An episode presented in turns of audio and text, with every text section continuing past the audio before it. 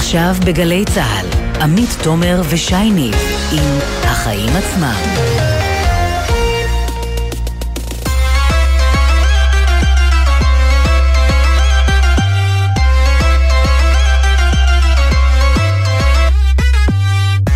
עכשיו שש וארבע דקות, אתם על החיים עצמם, התוכנית הכלכלית-חברתית של אה, גלי צה"ל.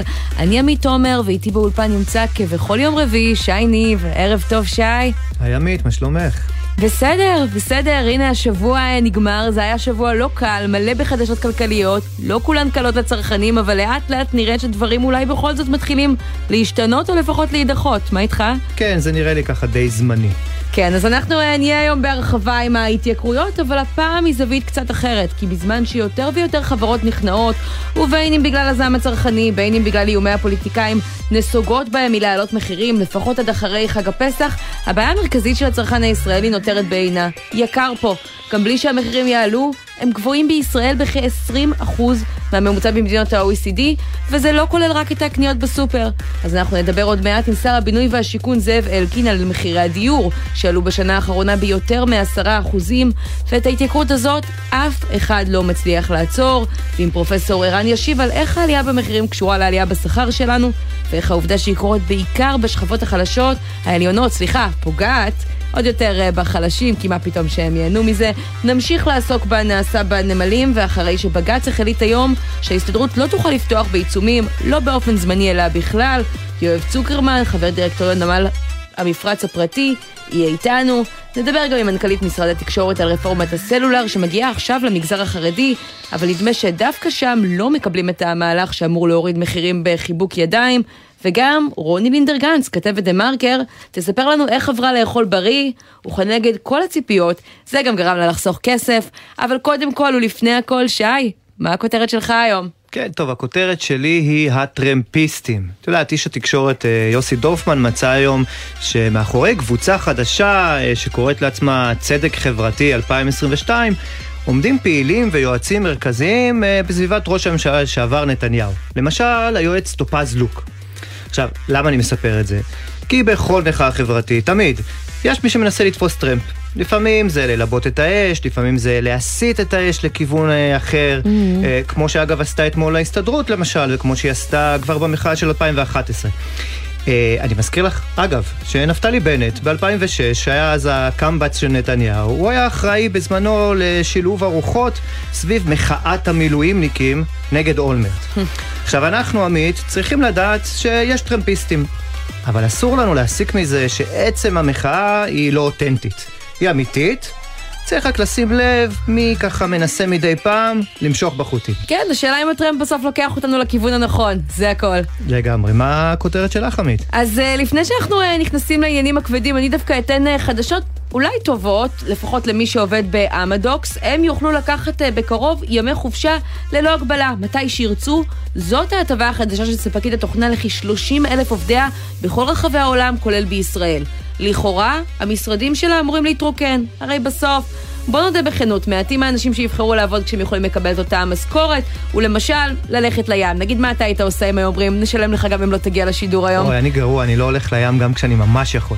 תשובה טובה, רציתי להגיד לך שזאת שאלה טריקית. אז uh, מסתבר אבל שלא ככה בעוד מקומות, כי באמדוקס טוענים שבחנו מודלים דומים בעולם, והגיעו למסקנה שזה דווקא מגדיל את תחושת האחריות של העובדים, ומנגד מאפשר להם גמישות, שנהפכה מאוד חשובה לרבים בתקופת הקורונה. אם אתם לא עובדים באמדוקס, בטח אתם מקשיבים לזה בקנאה ואומרים לעצמכם, עוד פעם ההייטק הזה, איפה אנחנו ואיפה הם? אבל יש פה פרדוקס, כי מחקרים שנעשו בעולם הראו שזה דווקא גרם לעובדים לקחת פחות חופש. למה? אולי אין מספר ימים מאוד מוגדר של מה מותר ומה אסור, וכל אחד רוצה לצאת בסדר, וענקית הסטרימינג נטפליקס למשל לקחו את זה יותר רחוק. הם אומרים לעובדים שלהם, קחו כמה חופש שאתם רוצים, תעבדו מאיפה שאתם רוצים. אפילו חשבון ההוצאות שלכם בלתי מוגבל, בתנאי שאתם פועלים לחלוטין למען טובתה המלאה של החברה. וזה כבר ניסוח הרבה יותר מלחיץ שגורם לנו לחשוב בכל צעד, האם הבוס שלי יהיה מרוצה ממני עכשיו, או לא. אז אני לא יודעת מה יהיה באמדוקס, אבל מה שבטוח, זאת החברה הראשונה שעושה את זה גם בישראל. אז יהיה מעניין לראות איך העובדים הישראלים יגיבו לכך. כן, את יודעת, גם תאגידים גדולים תמיד אוהבים לקרוא לעצמם משפחה. אנחנו לא עבודה, אנחנו משפחה, ואת יודעת, קשה לקחת חופש מהמשפחה. כן, תשמע.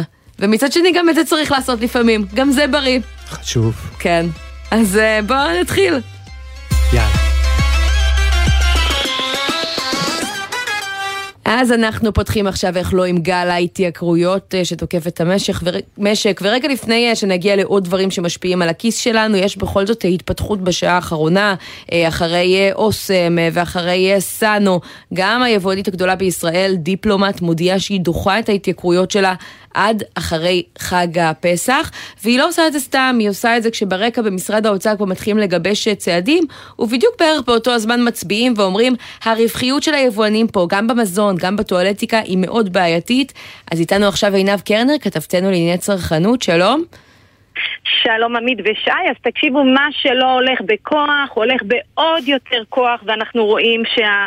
צעדים אה, של הממשלה נותנים אה, אותות, אה, אז לא רק דיפלומט אגב, ממש לפני כמה רגעים גם לימן שליסל מודיעה שהם יימנעו מהעלאת המחירים מדהים, אחרי שהם ככה... שולחים מכתב עינב יותר מוקדם היום, שבו הם אומרים, ליבנו עם הציבור, אבל העלויות שלנו עולות, ואנחנו ננסה, נשתדל, אבל כרגע אין לנו ממש מה לעשות. נכון, נכון, וכרגע אז הם, הם גם uh, הולכים, uh, מה שנקרא זה תופעת העדר, אחד אחרי השני, אבל אתם, אתם יודעים מה? בואו לא ניתמם. כולם, וזה מעציב דרך אגב.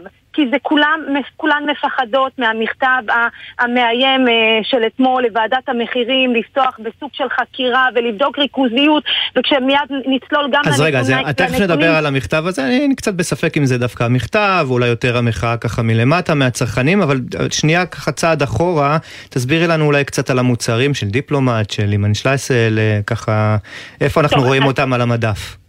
אז קודם כל, דיפלומט, אה, בואו נתחיל מדיפלומט, דיפלומט זה יבואנית מאוד מאוד גדולה, אנחנו מכירים אותה בעשרות מותגים כמו הטונה סטארקיסט, אה, Beyond Meat, כל מוצרי היינס, הקטשופ, המיונז, פמפרס, אה, ג'ילט, יש לה עשרות מוצרים.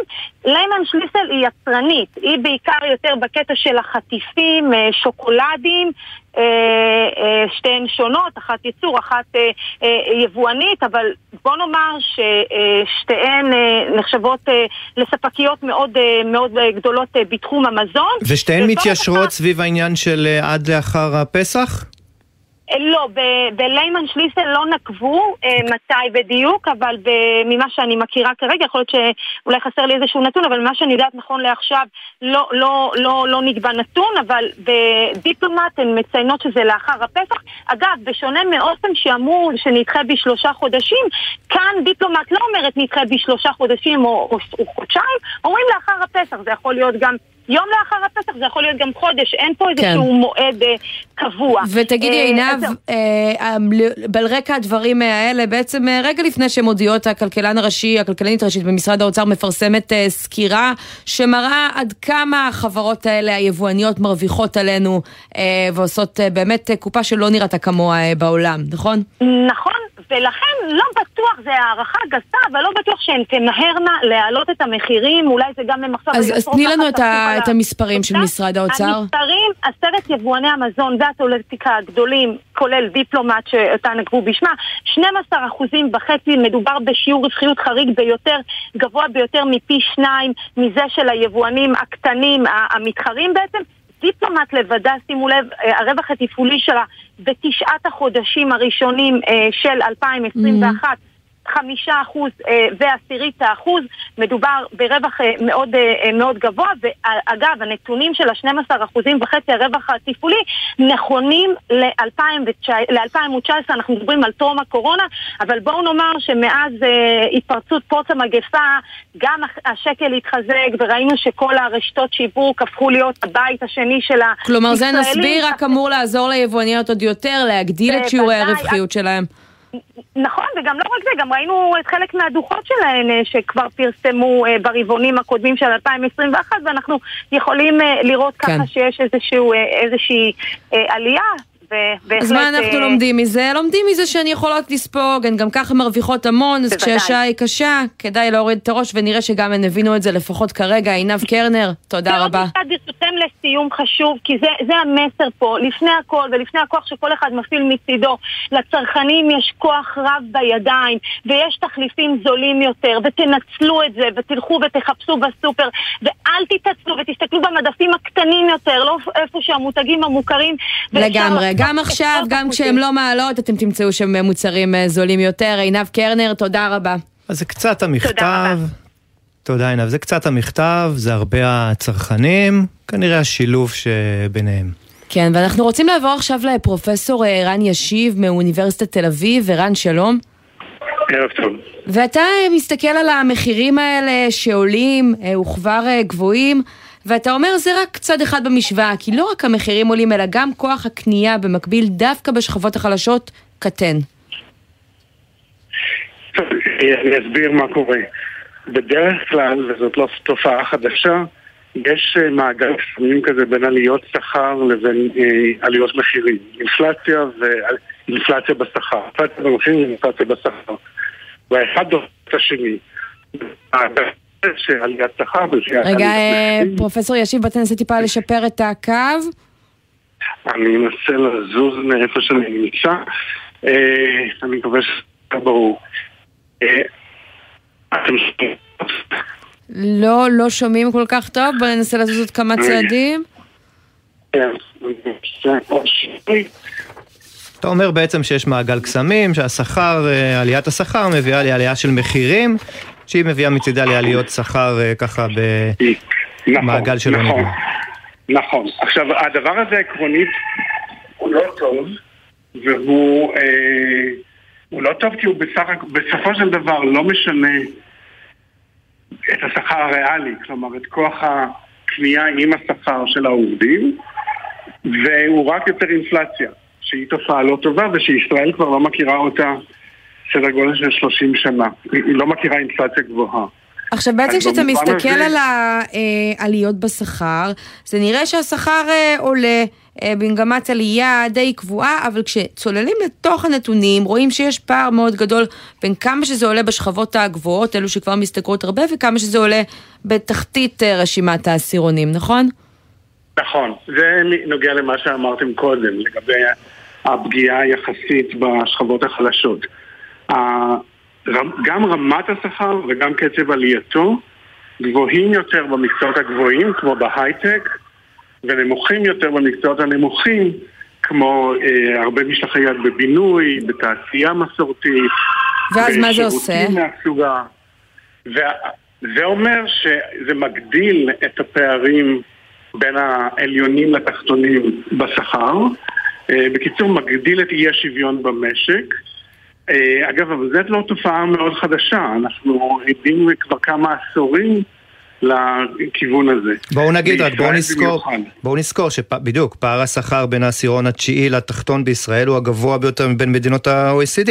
אז אתה יודע מה, אולי במקום אה, אה, מכתבים לאוסם נגיד שיורידו מחירים, אנחנו צריכים לראות אולי את המדינה דורשת אה, העלאה של שכר המינימום, למשל, כמו רגע, שעשה רגע. ביידן. רגע, רגע, תרשה לי לריב איתך, כי מהצד שמחה. השני, אם הדבר הזה יקרה, אם השכר של העובדים החלשים ביותר, ואני לא אומרת שזה לא חשוב, יעלה, יבואו היצרניות, יבואו היבואניות ויגידו, מה זה, אותו... ההוצאות שלנו עלו, צריך להעלות את המחירים ושוב יראה את הפער. אז זה אותו מעגל קסמים שמדבר עליו אה, פרופסור ישיב. איך אתה מציע בכל נכון. זאת אה, לנסות אה, להגיע לנקודה הכי טובה שאנחנו יכולים להיות בה במעגל הזה?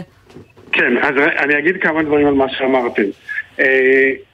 ראשית כל הממשלה לא יכולה להתערב יותר מדי בשכר במשק והיא גם לא צריכה. גם אם היא הייתה רוצה היא לא תצליח הרבה, למעט אולי עובדים בסקטור הציבורי. דבר שני, יש בידה את הכלי של שכר מינימום, ואני בהחלט בעד אה, העלאתו, ושהוא יעמוד על גודל סביר, אבל האפקטים שלו הם מורכבים. לפעמים הוא מביא לעלייה בשכר, אבל לפגיעה בתעסוקה. זה לא נושא פשוט. מה שהפתרון במרכאות האמיתי הוא שאם יותר עובדים יהיו אה, מיומנים יותר, משכילים יותר, מוכשרים יותר מבחינת הכשרה, אה, הפריון יהיה יותר גבוה והשכר יהיה יותר גבוה. ואחת הבעיות של ישראל נוסף לאי שוויון הגדול והגדל הוא שהפריון יחסית, הזכרתם את ה-OECD, יחסית ל-OECD נמוך. Mm. עם, והפריון נמוך בגלל שיש הרבה מאוד עובדים שמרוכזים בענפים במרכאות כפולות נמוכים, כלומר ענפים שמשלחי היד לא דורשים הרבה השכלה וכישורים, השכר בהם נמוך והפריון נמוך. אנחנו כן, לא רואים גם, מספיק אה, השקעות, כן. אנחנו לא רואים מספיק הכשרות. אגב, גם ריבוי שעות העבודה הוא נכון. גם תורם לפריון כנראה. נמוך.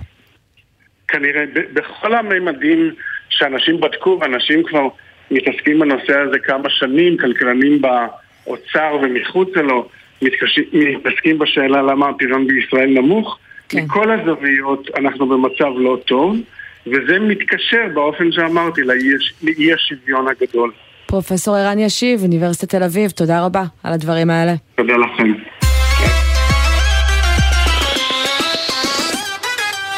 ומהמחירים בסופר נעבור עכשיו למחירי הדיור, עוד דבר שמטריד מאוד את הישראלים ועולה כל הזמן, ואיתנו נמצא בעניין הזה זאב אלקין, שר הבינוי והשיכון מתקווה חדשה. שלום. שלום, ערב טוב. ערב טוב. אז אנחנו מדברים הרבה על המחירים שעולים עכשיו, המזון, החשמל והדלק, אבל יש תחום שהוא כבר בעלייה כל כך מתמדת שאנחנו כמעט לא מתרגשים ממנה, וזה מחירי הדירות. לפי הלשכה המרכזית לסטטיסטיקה, הם עלו ב-2021 ביותר מ-10 אחוזים. איך אתה עוצר את ההתייקרות הזאת? קודם כל, הדבר הראשון זה הגדלה דרמטית של ההיצע. הרי האחוז הזה של עשרה אחוז, אפילו קצת יותר, של עלייה במחירי הדירות, הכתובת הייתה על הקיר. ביום שנכנסתי לתפקיד, כבר אז היו עליות די גבוהות, והיה ברור שזה יימשך. כי במשך שנתיים השוק היה משותק. המדינה לא השקיעה בתשתיות בנייה בגלל שמדינה הייתה משותקת. לא היה תקציב מדינה ותשתיות תומכות בנייה, כיתות, כבישים, הכל עצר מלכת. כתוצאה מזה ראשי הערים הפסיקו לאפשר שיווקים, כי הם אמרו אנחנו לא נישאר עם השכונות החדשות לבד להתמודד כשמדינה לא עושה את שלה.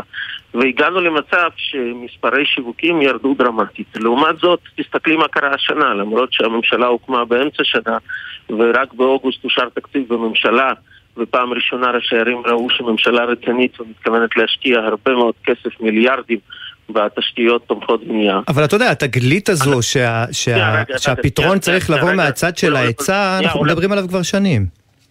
אבל, אבל כדאי לראות את המספרים. אנחנו השנה הגענו למצב ששיווקנו 100 אלף יחידות דיור בשנה אחת. לצורך השוואה, אנחנו בשנה שעברה היינו חצי מזה. זה הכפלה של מה שהיה.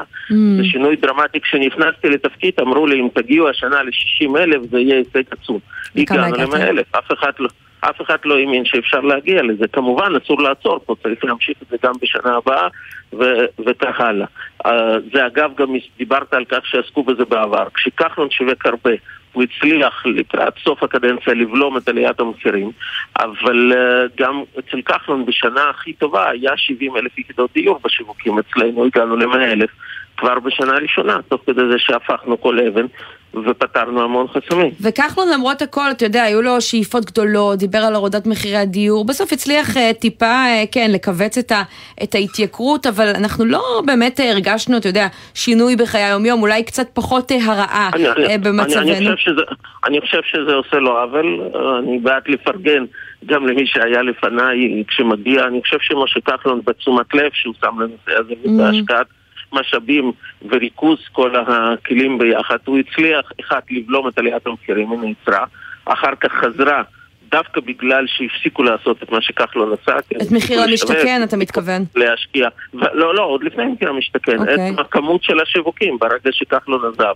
והמדינה הפסיקה להשקיע בתשתיות בנייה כי היה פה שיתוק של המדינה כולה לשנתיים, לא היה תקציב, לא היה כלום. אה, אנחנו משלמים על זה עכשיו מחיר כבד של עליית מחירי הדיור, אבל כחלון בקדנציה שלו כן הצליח לספק את התוצאה של בלימת העלייה. ודבר שני זה כמובן מחיר למשתכן, וגם כאן הלכנו למשהו דומה מאוד. אז תגיד, אנחנו התוכנית הגדרנו- הגדולה הזאת של הגדלת אה, היצע הבנייה עכשיו אה, שלך, והעובדה שאתה עולה על היעדים שאנשים ציפו שתגיע אליהם, בכמה אתה מעריך שאתה יכול להוריד את מחירי הדיור, ותוך כמה זמן אתה מעריך שנרגיש את זה, שנראה את זה קורה? קודם כל אני חושב שכבר בשנה הבאה אנחנו נראה איזושהי בלימה של עליית המחירים, היא לא תהיה עדיין מלאה, כי לשוק הזה לוקח זמן להגיב, הרי ברור לכם שמה שאנחנו משווקים עכשיו זה לוקח עוד כמה שנים עד שזה הופך לדירה בפועל, כן? זה רק תחילת התהליך ואין מה לעשות. בסוף, Mm. אם לא, בגלל שלא עשו את זה, אז אנחנו היום נמצאים אז תוך שנה המחירים נמצאים. יעלו אבל בפחות, ומה אחר כך? ואז, ואז אם נדע לעמוד בכאלה, בקצב דומה, אז אני מניח שעליית מחירים תיבלם, כי בסוף אנחנו נביא פתרון uh, משמעותי מאוד של ההיצע מול הביקושים שיש. תיבלם, אז זה היעד. הדבר השני, שנייה רגע, הדבר השני, מה שאנחנו עושים, ואגב גם במקביל ודומה למה שכחלון עשה, בנוסחה קצת אחרת, אנחנו אומרים לזוגות צעירים, אתם לא תצטרכו לש... לחכות עד שזה יקרה, מדינה שמה יד בכיס, במקום להרוויח על ה... עליית המחירים על עלות הקרקע, היא שמה את הכסף הזה כדי לממן הנחות רציניות של מאות אלפי שקלים בקניית דירה לזוגות uh, צעירים שזכאיות לכך. אז המטרה שלך היא לבלום את העלייה במחירי הדיור? כלומר, אתה לא חושב שיש מצב להוריד אותם כשהם כל כך גבוהים לעומת מה שקורה בעולם? אני הייתי שמח אם היינו מגיעים לשם. אגב, כשמחירי דיור יורדים דרמטית, בדרך כלל כלכלה קורסת, כמו שקרה בזמנו בארצות הברית, אבל... לא, יש ירידה ויש ירידה, אתה יודע.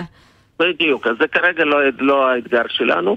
השלב הראשון זה בלימה, אם נצליח להגיע להורדה מה טוב, אבל המטרה השנייה שלי זה לתת סיוע לזוגות צעירים כדי שהם יוכלו לקנות דירה כבר כבר עכשיו במחיר יותר סביר בלי לחכות לבלימה הזאת ולירידה וזה תוכנית מחיר המטרה שאנחנו מפעילים אותה כבר מעכשיו עד למעשה מחודש נובמבר של שנה שעברה ואנחנו במהלך השנה הזאת יהיו עשרות אלפי דירות שיוגרלו בין הזוכים ואנשים יוכלו יקבלו יכולת לקנות דירה בהנחה מאוד משמעותית אז אפרופו, מאות אלפי שקלים. אפרופו מחיר מטרה, שמענו ביקורת די נוקבת מצד השרה להגנת הסביבה תמר זנדברג נגד הכוונה אה, שלך ושל המשרד שלך בעצם להכניס למחיר מטרה אה, אה, בעצם גם צמודי קרקע, בתים צמודי קרקע בפריפריה.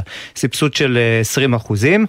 אה, היא טוענת שעד כה בעצם התוכנית כללה רק דירות בבנייה רוויה, כלומר בבניינים של שתי קומות וארבע דירות לפחות בבניין, שזה בעצם אה, אה, עולה בקנה אחד עם, ה, ככה, עם התכנון של השנים האחרונות, שמתמקד יותר בבנייה רוויה באופן טבעי.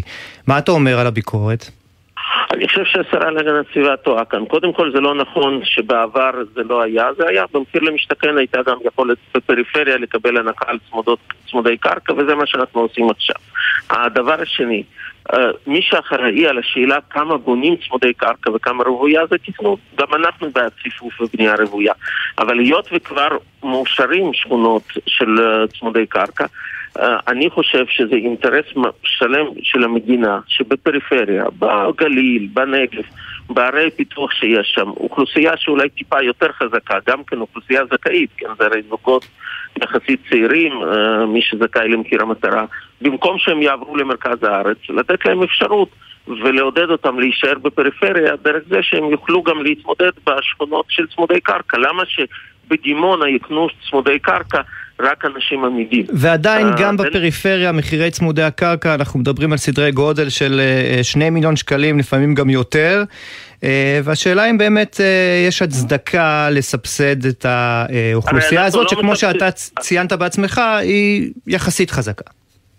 לא, אז שוב, אני מדבר, אנחנו מדברים על כך שהסבסוד הוא בגובה סדר גודל כ-300 אלף שקל, כן? לכן אה, אני לא מסבסד את כל השני מיליון. אבל אם לי, יש לי זוג ש... שמתלבט האם לעבור לצורך העניין לחולון או לפתח אה, תקווה או להישאר בדימונה בצמוד קרקע, אני מעדיף כמדינה שהוא יישאר בדימונה בצמוד קרקע, ולכן לא מדובר פה בדירות להשקעה, גם לא מדובר אפילו במשפרי דיור, הרי תוכנית מחיר מטרה עובדת רק לזוגות שאין להם בית בכלל. אני מניח, שאתה, כזה... אני מניח שאתה ער לוויכוח שהתעורר בשבוע האחרון, האחרון בין שרת, אה, אה, שרת הפנים איילת שקד לבין מספר עיתונאים, על כך שהם סברו שלא נכון להקים יישובים חדשים בסמיכות ליישובים קיימים בפריפריה, אלא יש צורך לחזק את היישובים ואת השכונות הקיימות. מה דעתך בסוגיה הזאת? אתה חושב שיש טעם להקים יישובים חדשים? אני חושב שיש... אני חושב שיש מקום לגם וגם. אני חושב שיש מקומות, גם בגליל וגם בנגב, שנכון לחזק את ההתיישבות ואפשר להקים יישובים חדשים.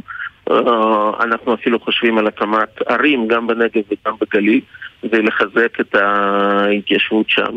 ובמקביל כמובן צריך לפתח את היישובים הקיימים, זה מה שאנחנו עושים, הרי תסתכלו מה קורה היום. הזכרתי את דימונה, הרי אלפי יחידות דיור שופקו בדימונה בזמן האחרון, זה שינוי פנים דרמטי לדימונה, אני כבר לא מדבר על מה קורה בנגב מערבי, כן, בנתיבות, באופקים, בשדרות, זה הפך למקום מאוד מאוד אטרקטיבי. השאלה רק אם לוקחים בחשבון עניינים של תחבורה וחינוך ותשתיות, כשמקימים יישוב חדש, אנחנו הרי מגלים הרבה מאוד פעמים, אפילו כשמקימים שכונה חדשה, ששכחו לקחת בחשבון את הגנים ואת בתי הספר, והאוטובוס לא מגיע, לא מגיע ועל רכבת אין בכלל מה לדבר, ולא בטוח שלקחתם את העניין הזה בחשבון. לא, בוודאי שבסופו של דבר זה צריך להיות מלווה תשתיות, אבל זה נכון גם על שכונות חדשות, כמו שאמרת, בערים קיימות, זה לא משנה. אם מדינה לא תספק תשתיות תומכות בנייה, ודווקא לא שכחנו. ציינתי שהיכולת שלנו להביא 100 אלף שיווקים השנה, בניגוד לכל הציפיות, mm-hmm. בנויה בין השאר על ההחלטה בתקציב שאישרנו, לשים מיליארדי שקלים על תשתיות תומכות בנייה, אז... גם בכיתות וגם בכבישים. אז תגיד, לאור ה... וככה הצטרנו את האימון של ראשי רשויות ואפשרנו את השיווקים. לאור היכולת הזאת ולאור באמת ככה תוכנית שאתה אה, אה, מדבר עליה והיעדים השאפתניים, אם עכשיו אה, לצורך העניין אה, אני ובן הזוג שלי רוצים שתהיה לנו אה, דירה. אה, אנחנו זוג צעיר, עוד אין לנו דירה. האם אתה ממליץ לי ללכת לקנות אה, דירה עכשיו, או לחכות שהתוכניות שלך אה, יעשו את שלהן? קודם כל אין סתירה, כי חלק מהתוכניות שלנו... שתי דירות כנראה שלא יהיו לי, גם עכשיו וגם אחר כך. השר אלקין, מצבי הכלכלי לא עד כדי כך טוב. לא, אני אסביר למה אני מתכוון. התוכניות שלנו יפעלו כבר עכשיו. אני כבר אמרתי שמחיר מטרה כבר פועלת בכמעט כל השיווקים של המדינה באדמות מדינה החל מחודש נובמבר, ולכן אנחנו השנה, שנת 22... התוכנית פועלת, לא... אבל המחירים עדיין כל חודש עולים. לא, לא, אבל במסגרת מחיר המטרה לא. כי במחיר מטרה את קונה דירה במחיר קבוע, לפי שומה של שנת 20, אפילו לא כולל את עליית המחירים האחרונה שהייתה, והמחיר הוא מוקפא, ואת גם מקבלת הנחה של מאות אלפי שקלים, ולכן מה שהייתי ממליץ uh, לכל אחד כמוך שמקשיב לנו, מאזין לנו כרגע, mm. זה לעקוב אחרי ההגרלות שאנחנו הולכים לעשות, אנחנו הולכים להגריל עשרות אלפי uh, דירות השנה, זה מספר... אה, גבוה מאוד, ולכן יש סיכוי סביר לזכות ולקנות דירה בהנחה. אבל אתה מבין את הפרדוקס במה שאתה אומר? כלומר, מצד אחד אה, אנחנו שומעים אה, שרי אוצר, לאורך השנים שרי דיור, סליחה, אומרים בעצם בעקבות התוכניות שלהם, אולי תמתינו שנייה, המצב ישתפר. אתה אפילו לא מבטיח שהמצב ישתפר, אתה אומר, לא, מה לא, שאני מקווה זה לבלום את ההתייקרות, ואז הביקושים יעלו. בהתאם להיצע, כלומר יהיה עוד ועוד ביקושים כי אנשים יבינו שאין להם מה לא, לשבת על לא הגדר. נכון. זה לא נכון, אנשים, בגלל היכולת לקבל הנחה, אנשים לא מקבלים החלטה לקנות דירה, בסוף ההנחה היא רק חלק ממחיר הדירה ולא העיקרית. לא, לא, אני, מדברת, אני לא מדברת על ההנחה, אני מדברת על העובדה שאתה אומר, אני לא חושב שאני אצליח להוריד מחירי הדיור, אני מקסימום אה, אבלום את, ה, אה, את עליית המחירים. ואז בעצם אין למה לקוות, אין למה לחכות, המצב מקסימום לא יהפוך להיות יותר גרוע. אני עניתי לך, לא צריך לחכות. אלא צריך פשוט להירשם להגרלות שעוד מעט תתחיל ההרשמה. אנחנו נעשה בערך כל חודשיים הגרלה של אלפי ויהיו אפילו רגעים של עשרות, של עשרת אלפים יחידות דיור בהגרלה mm. אחת, במקומות שונים בכל הארץ. צריך להירשם, וכמו שעשרות אלפי משפחות ישראליות זכו לדירה במחיר סביר בזכות מחיר המשתכן, ואחר כך התוכנית הזאת בוטלה ובמשך שנתיים לא היה כמעט מענה, עכשיו אנחנו מחזירים גם במרכז הארץ וגם בפריפריה. אבל אחד היעדים של מחיר למשתכן לא היה רק לתת אה, נדל"ן אה, בזול למי שיזכו בהגרלה. זה היה בעצם להרגיע, לצנן את כל השוק ולהוביל בטווח הארוך ליותר מזה. כלומר, שתהיה רמת מחירים יותר נמוכה אה, בשוק כולו, כי לא כולם יכולים לזכות בהגרלה בסופו של דבר. התוכנית שלך מתייחסת לזה באיזשהו אופן? הרי בסוף, עוד פעם, השוק יצונן משני דברים, ומבחינה זאת זה לא שונה גם מתקופה של מחיר המשתכן. אחד, זה דרך הגדלת ההיצע, ופה כפי שאמרתי אנחנו שברנו פה את כל השיאים ומתכוונים להמשיך את זה הלאה, זה דבר אחד. והדבר השני זה כמובן עכשיו זוג צעיר אין לו סיבה לרוץ לשוק החופשי ולקנות שם ביוקר כשהוא יכול להירשם להגרלה ובסבירות לא מבוטלת לזכות אם לא עכשיו אז בהגרלה הבאה, אם לא בהבאה, באחת שאחריה. כשהוא יודע שעשרות אלפי דירות יוגרלו כבר השנה אה, ולכן אה, מבחינה זאת זה גם ייתן צינון מסוים, כי אני מניח שזוגות צעירים שזכאים יעדיפו להמתין טיפה ולקנות בהנחה מאשר uh, לרוץ ולקנות בשוק כן. החופשי ב, ולשלם מאות אלפי שקלים יותר ממה שהם יכולים לשלם. שאלה ככה ממש uh, לסיום, uh, ככה נדבר על הדיור הציבורי, אנחנו יודעים שאחת הבעיות הגדולות זה המלאי, uh, uh, שככה הוא מאוד מצומצם, ואני מבין שככה uh, בקרוב, זו תוכנית של המשרד, הכוונה היא לגרום לכך שדירה כבר לא תהיה, דירה בדיור הציבורי כבר לא תהיה לכל החיים, כלומר זה יהיה תלוי uh, הכנסה. לא. זה לא נכון, זה, uh, מי שזכאי לדיור ציבורי לפי הקריטריונים המחמירים של היום, מבחינתנו פלוס מינוס יישאר גם זכאי גם בעתיד. במשמעות הרגילה של הדיור הציבורי יותר מזה אנחנו גם פועלים להרחבת אז מה השינוי? אנחנו, אנחנו במסגרת של התקציב הנוכחי בסיכום התקציבי שלנו עם משרד האוצר סיכמנו על תוספת כמעט כ-5,000 יחידות אה, דיור לדיור הציבורי. זה כמות שלא הייתה פה בערך 20 שנה או 30 שנה במסגרת סיכום תקציבי אחד הגדלת מלאי של הדיור הציבורי. לכן קודם כל אנחנו משקיעים בהגדלת המלאי. יחד עם זה אנחנו חושבים איך אפשר להרחיב את מעגלי התמיכה.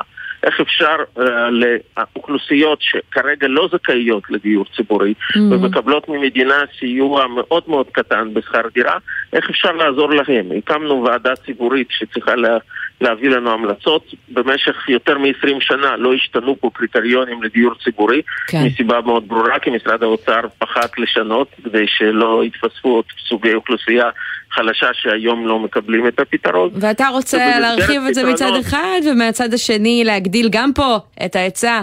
אה, כדי שהתור אה, לא יתארך. אה, שר הבינוי והשיכון זאב אלקין, לצערי אנחנו חייבים לסיים, אבל אנחנו נמשיך לעקוב אחרי הסיפור הזה.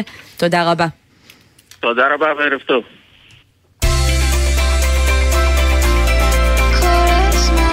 גלי צה"ל, יותר מ-70 שנות שידור ציבורי.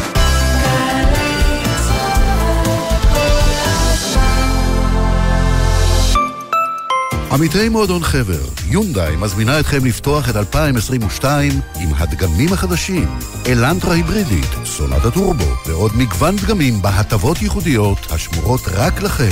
המבצע בתוקף עד 18 בפברואר. לפרטים, כוכבית 8241, או באתר מועדון חבר. זה הכל בשבילך,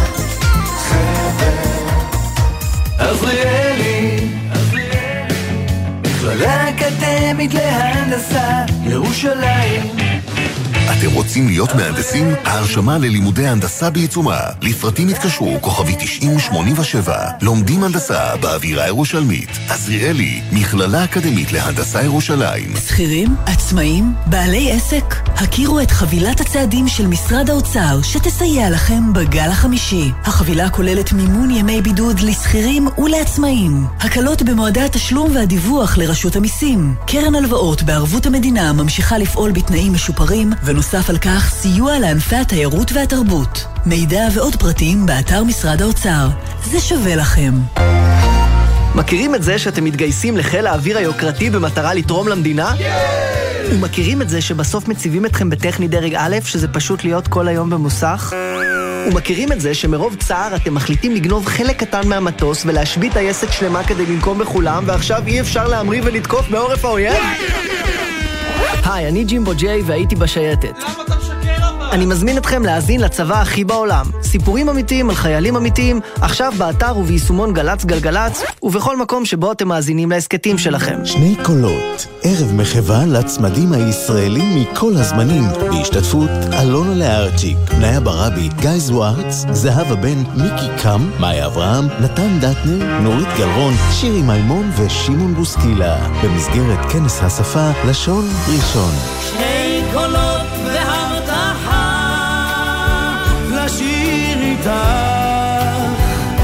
לשיר איתך. שלישי, שמונה וחצי בערב, בהיכל התרבות ראשון לציון, ובשידור חי בגלי צה"ל. עכשיו בגלי צה"ל, עמית תומר ושייני עם החיים עצמם. חזרנו ואנחנו uh, עכשיו uh, רוצים uh, לדבר על נושא נוסף שככה לא היה היום בכותרות, אבל לדעתנו צריך uh, לדבר עליו. אני מדברת על uh, כנס שנערך אתמול, uh, כנס הרבנים בנושא רפורמת הסלולר הכשר. בעצם הרבנים יוצאים נגד הרפורמה הזאת שאנחנו בחיים עצמם, צריך להגיד, שי, עוקבים אחריה כבר תקופה, רואים שהיא לא מתממשת בשטח, ולא מתביישים להגיד שהם לא ישתפו עם זה פעולה. כן, בהחלט. אה, הנושא הזה, אגב, אה, מקומם מאוד, צריך לומר, אה, ככה הזרקור התקשורתי מכוון פחות לנושא הזה, אבל אני לא יודע אם את יודעת, בטח אם המאזינים שלנו יודעים, במגזר החרדי יש בעצם ועדת רבנים, ועדה של כן. קומץ עסקנים, שכל מה שהם עושים זה בעצם לקבוע אילו תוכניות אה, אה, שירות תקשורת בעצם יהיה כן, למגזר, איזה מספרים יחסמו עבור הלקוחות, דברים שנראים לנו מאוד מוזרים, וזה קורה שנים. אז תכף אנחנו נדבר גם על זה עם מנכ"לית משרד התקשורת, אבל קודם לכן אנחנו רוצים לפנות ליובל שגב, כתבנו הפוליטי, שעקב אתמול אחרי הכנס הזה. שלום יובל. שלום לכם, ערב טוב. אז מה הרבנים אומרים שם?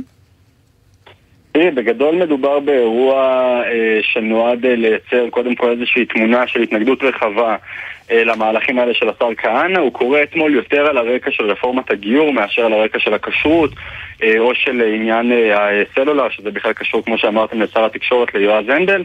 אבל מה שהם באים להגיד ברקע של, של רפורמת הגיור, שאתמול בעצם היה היום האחרון של הגשת הערות לציבור עליה וכולי וכולי, זה לבוא ולהציג תמונה רחבה של אנחנו, קבוצה גדולה מאוד של מאות רבנים שהגיעו לשם, בעיקר מהציבור הדתי-לאומי, אבל גם מהציבור החרדי, גם ספרדי, גם ליטאי. אה, אה, ואנחנו בעצם רוצים לייצר איזושהי תמונה של התנגדות מאוד רחבה אה, לרפורמות הללו. עכשיו מצד אחד מגיעים לשם הרבנים הראשיים, גם הרב הספרדי הראשי, ראשון לציון, וגם הרב האשכנזי הראשי, שעוד מעט נשמע רגע קטע שלו משם, מביעים את ההתנגדות המאוד מאוד חריפה שלהם, ובמקביל אנחנו גם שומעים שהם איפשהו עדיין מנסים להגיע למגעים, לפשרות, לפחות בעניין של הגיור, רפורמה שעוד לא נתפרה לגמרי עד הסוף. וברפורמה... נשמע את הקטע של הרב. של הרב לא. אין להפריד בין עמך עמי לאלוקייך אלוקיי. זה חס ושלום עיבוד הצלם היהודי שבנו. אנחנו מאוד מקווים ומתפללים. מי שנכנס אדר, אנחנו נרבה באמונה, בתקווה לישועת השם כהרף עין, לפקוח את עיניהם של כל אלה שעדיין לא מבינים ויובל, אנחנו מצד אחד שומעים את הדברים האלה שמתייחסים גם לחוק הכשרות, ואנחנו רואים את זה גם בשטח שרבנים מסרבים אה, לעבוד עם אה, מסעדות שמבקשות להשתמש בכלי הזה, אבל מצד שני אתה מספר שבאזורים מסוימים אה, מזהים במשרד לשירותי דת איזושהי התעוררות? כן, בדקנו אתמול באמת ברקע של הכנס הזה עם uh, מקורביו, אפשר לקרוא לזה, של uh, שר הבטות, של מתן כהנא, מה בעצם קורה עם הרפורמה בכשרות? הנה, העברתם אותה, הכנסתם אותה לתוקף, חגגתם, האם זה באמת uh, מתקדם בשטח? הם אומרים קודם כל בהגינות, ההתקדמות קיימת אבל היא איטית עדיין, יש עדיין איזשהו חשש של עסקים אה, אה, להיכנס ולשתף עם זה פעולה, וכמובן חשש של מועצות דתיות מחרמות ודברים כאלה, אה, מחוגים כאלה ואחרים בציבור הדתי-לאומי ובציבור החרדי, אבל כן רואים איזושהי התקדמות. Mm. לא עוד דבר שאומרים שם גורמים במשרד הדתות, זה בעניין הגיאוגרפי, אומרים שבאופן שיכול להיות אולי מפתיע לחלקנו, ההצטרפות היותר גדולה כרגע לכשרויות ממקומות אחרים, מערים אחרות, ממועצות דתיות אחרות, קורה כרגע יותר דווקא באזורי הפריפריה מאשר במרכז הארץ, אבל בכל זאת זאת עדיין התקדמות קטנה, והם גם נוקטים באיזושהי גישה שאומרת אנחנו לא רוצים לפרסם את רשימת המסעדות והמועצות הדתיות שמשתפות פעולה בעצם עם רפורמת הכשרות. כדי לא אה, לעשות להם שיימינג, זה פשוט מדהים שמי שמתיישר אה, ומשתף פעולה, אה, זה נקרא מה שנקרא, מה שהם לא רוצים שידעו ודבר שיעורר זעם כלפיהם, אבל זה המצב. יובל שגב, כתבנו הפוליטי, תודה רבה. תודה, טוב. ואנחנו רוצים לפנות עכשיו למנכ"לית משרד התקשורת, לירן אבישר בן חורין, שלום. שלום, ערב טוב. ואיתך אנחנו אה, מדברים על אה, נושא נוסף שוועדת הרבנים הזאת מתעסקת בה בימים אלו, הוא מאוד מטריד אותם, רפורמת הסלולר הכשר. אתם בעצם רוצים להוריד את המחירים של הסלולר גם במגזר החרדי, אבל מה, נראה ששם הם לא ממש מעוניינים בכך. אה, נכון, אני חושבת שזה סוד אה, גלוי שבעשור האחרון הייתה פה את אחת הרפורמות הגדולות במשק הישראלי, בשוק הסלולרי. מדינת ישראל היום היא במדדים בינלאומיים מהמש... מהשווקי התקשורת התחרותיים ביותר בעולם. אני חושבת שנחסכו לצרכן הישראלי מיליארדים בעשור האחרון, אלא שכל הרפורמה הזאת בסלולר בעצם דילגה על אוכלוסייה אחת, והיא האוכלוסייה החרדית. מדובר היום בכחצי מיליון מנויים. שהם שבויים בידי מונופול שנקרא ועדת הרבנים. וכמה חשבון הסלולר הממוצע שלהם יוצא בחודש, רק כדי לסבר את האוזן? אה, חשבון הסלולר הממוצע שלהם לא יסייע לנו, כי שירותי הסלולר שהם קונים הם שונים בצורה מהותית משירותי הסלולר שאת קונה. מה שקורה שם, ששירותי הסלולר שהם מקבלים, הם כוללים אה, שירות קולי בדרך כלל בלבד, והם כוללים שירות נוסף של חסימות. המטרה שלהם היא לא להיות חשופים לכל סוג של תוכן וגם לא לכל סוג של שירות, ואת המטרה הזאת אנחנו מכבדים לחלוטין. אנחנו חושבים שזכותו של כל אזרח להימנע מסוג של שירותים ולהגן על עצמו על ילדיו מסוג מסוים של תכנים.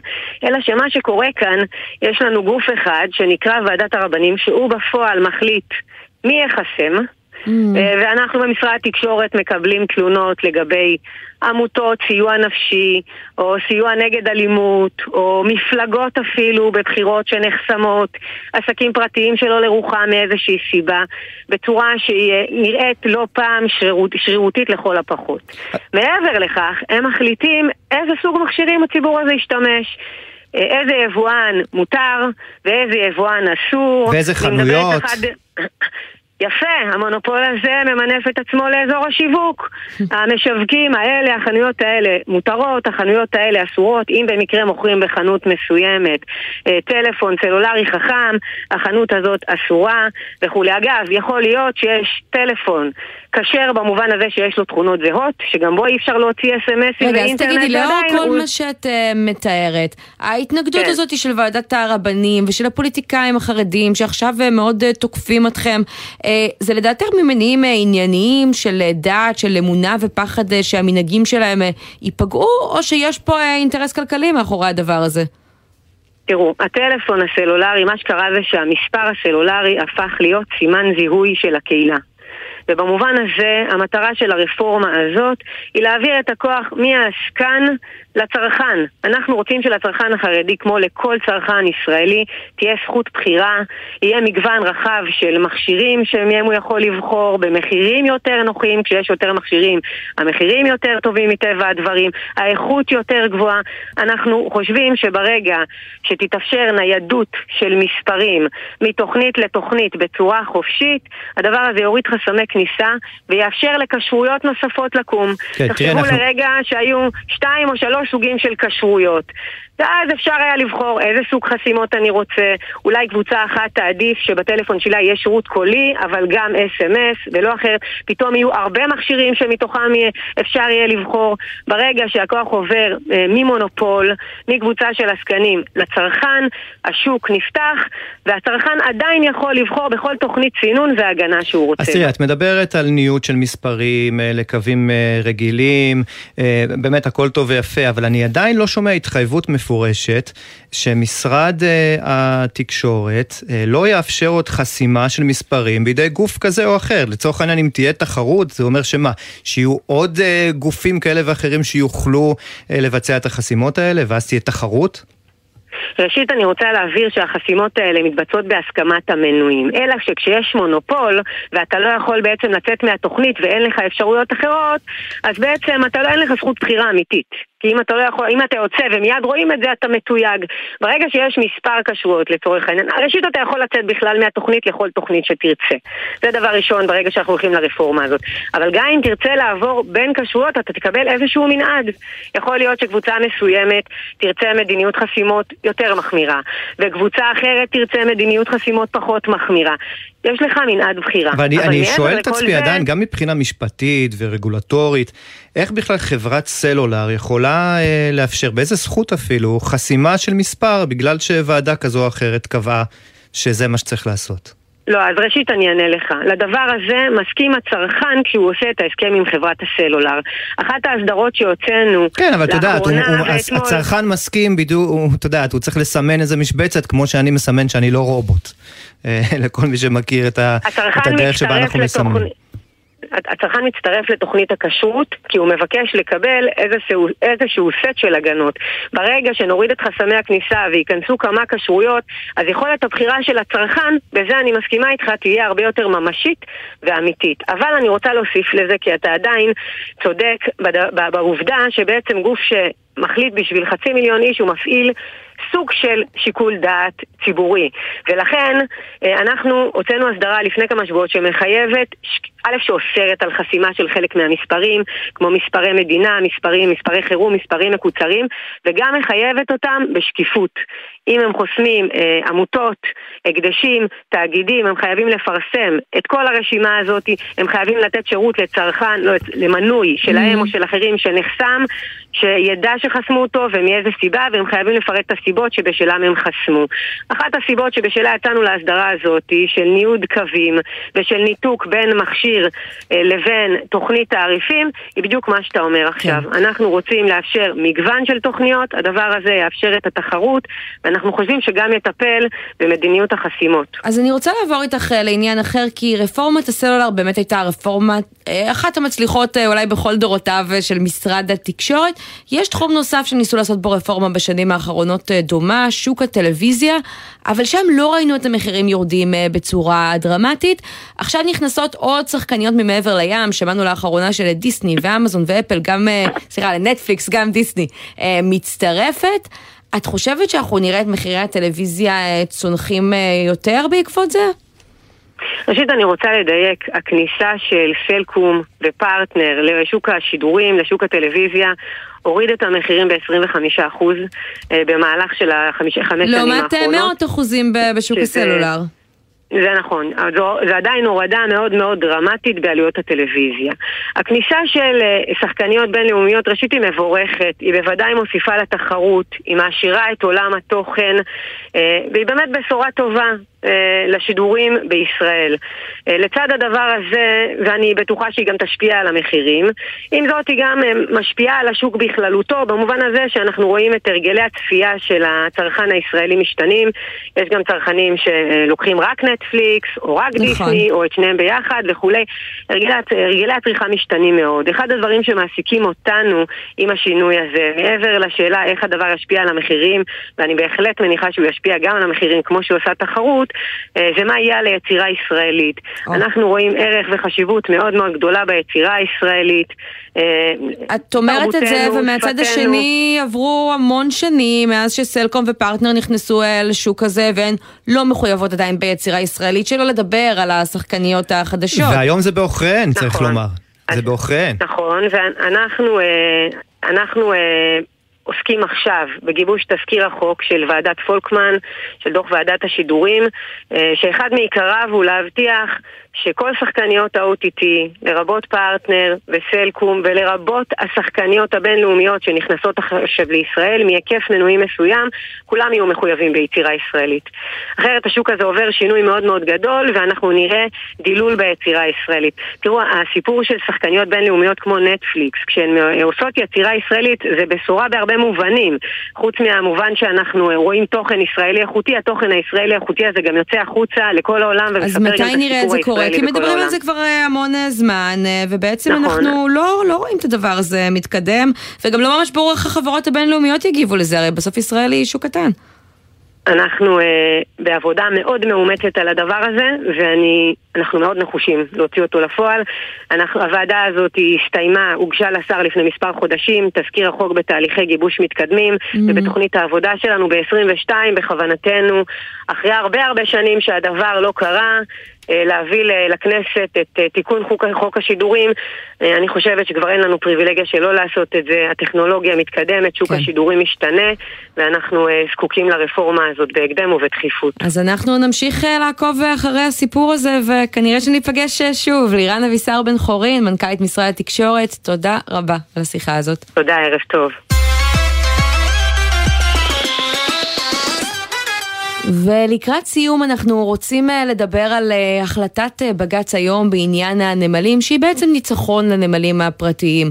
בית כי- הדין הארצי לעבודה. כן, בית הדין הארצי לעבודה, נכון, נכון. שם בעצם מחליטים שההסתדרות לא תוכל לנקוט עיצומים שיעצרו הגעה של ספינות, כל ספינות, לנמלים הפרטיים, ואלינו מצטרף עכשיו בעניין הזה יואב צוקרמן, חבר דירקטוריון נמל חיפה, שלום. ערב טוב, חבר דירקטוריון נמל המפרץ. נמל המפרץ, כן, כן. סוף התוכנית, סוף השבוע, אני כבר אה, מתבלבלת אה, בלשוני אה, רבות. סלח לי. אז. בנמל שלכם בעצם יכולות לעגון עכשיו גם ספינות מטען כללי בעקבות ההחלטה הזאת של בית הדין הארצי לעבודה. אנחנו רואים את זה קורה בשטח? אנחנו מקווים שדי בקרוב יתחילו להגיע אוניות מטען כללי לנמל המפרץ. אה, התאומים, את יודעת, לא כזה לא, האוניות לא קופצות מצד לצד תוך רגע, אבל בהחלט אנחנו מאמינים שבשבועות הקרובים אתם תראו אוניות מטען כללי הוגנות ופורקות בנמל המפרץ. אתם קוראים עכשיו אה, ליותר קצת אוניות אה, מטען אה, לבוא אליכם? כלומר, מנסים לנהל איזה שהם קשרים בעקבות ההחלטה הזאת של אה, בית הדין לעבודה, אה, ש- שבעצם הכשיר את האפשרות לפחות בינתיים שהספינות האלה ייכנסו אליכם? יש איזה שינוי בהתנהלות? אה, אה, הספינות או סוכני האונייה, הלקוחות נקרא לזה, אה, בקשר איתנו כבר הרבה זמן והם מאוד רצו לעגון אצלנו ולהביא אוניות מטען כללי אבל ההכרזות של ההסתדרות או האיומים הביאו לכך שהם חששו. ועכשיו הם רגועים יותר לתחושתכם? מעוניינים. לבוא אליכם? אה, ב- ואין ספק שיש אה, שיפור או ירידה ברמת החשש ועדיין חשש קיים. מה ראינו בעצם ככה בשבועות האחרונים מצד ההסתדרות? זו הייתה היתממות, התרשלות אולי ככה בעצם העובדה שהם הסתפקו בכל מיני הבנות בעל פה או במשאלות לב אפילו ולא בהסכמים אה, כתובים? כי צריך אה, לומר, אמר את זה גם אה, אה, בית הדין, אה, אה, כתב ההסמכה שאתם קיבלתם כבר בשנת 2015 וגם ההסכמים הקיבוציים לא הגבילו בשום אופן אה, את הנמל החדש אה, מלפרוק אה, מטענים כלליים באמת, אז מאיפה כל ההתפרצות הזו מצד הוועדים וההסתדרות? אה, תראה, אני לא מפרש את, את התנהגותה של ההסתדרות, אני רק יכול להגיד מנקודת המבט של נמל המפרץ.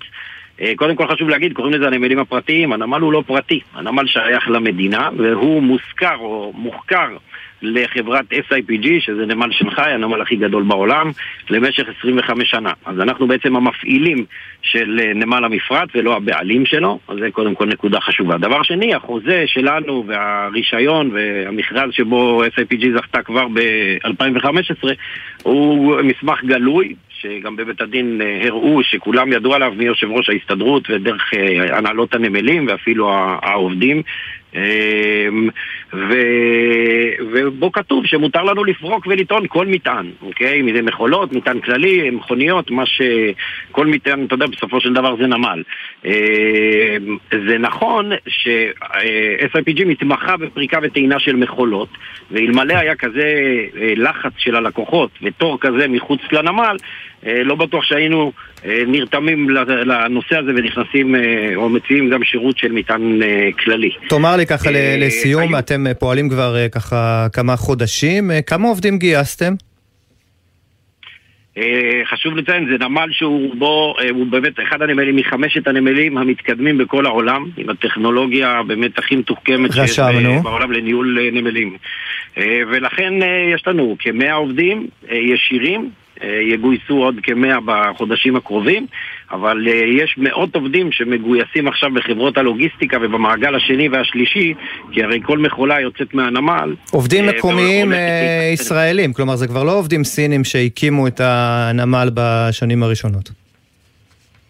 בהחלט, חשוב לציין, אה, עובדים צעירים מכל קשת החברה הישראלית, יש כרגע, נדמה לי 17 מדריכים סינים אה, שמסבירים לישראלים איך להפעיל את המערכות המתקדמות האלה, ורובם גם ישובו לשנגחאי בקרוב, ועדיין נשאר צוות סיני בכיר שיעזור לנו לנהל את אז יואב צוקרמן, הנמל. יהיה מעניין אה, לראות מה יקרה כשהספינות הראשונות ינסו לעגון אצלכם. נשמח לשוחח איתך אז שוב. בינתיים, תודה רבה על הדברים האלה. תודה לכם. ונגיד תודה גם למי שעזר לנו להביא את התוכנית הזאת לשידור, המפיקות שלנו, יפעת גלר, עשהאל פלד ומפיק תומר ברקאי, באולפן נועה בלויטה, טכנאית גלעד בלום, ובדיגיטל יעל חיימסון, אני הייתי עמית תומר, זה היה שי ניב, ואתה שי תהיה פה גם ביום ראשון. בהחלט, תודה עמית. אז uh, תהיו גם, תבואו, תצטרפו, ועד אז, סוף שבוע נעים, ונטול חדשות כלכליות והתייקרויות.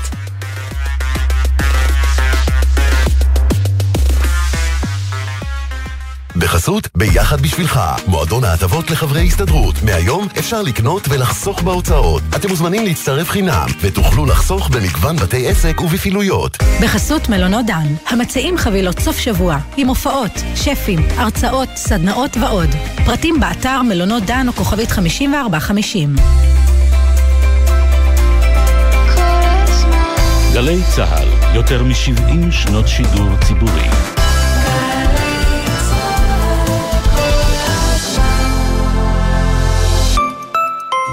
סליחה, יש לכם רגע?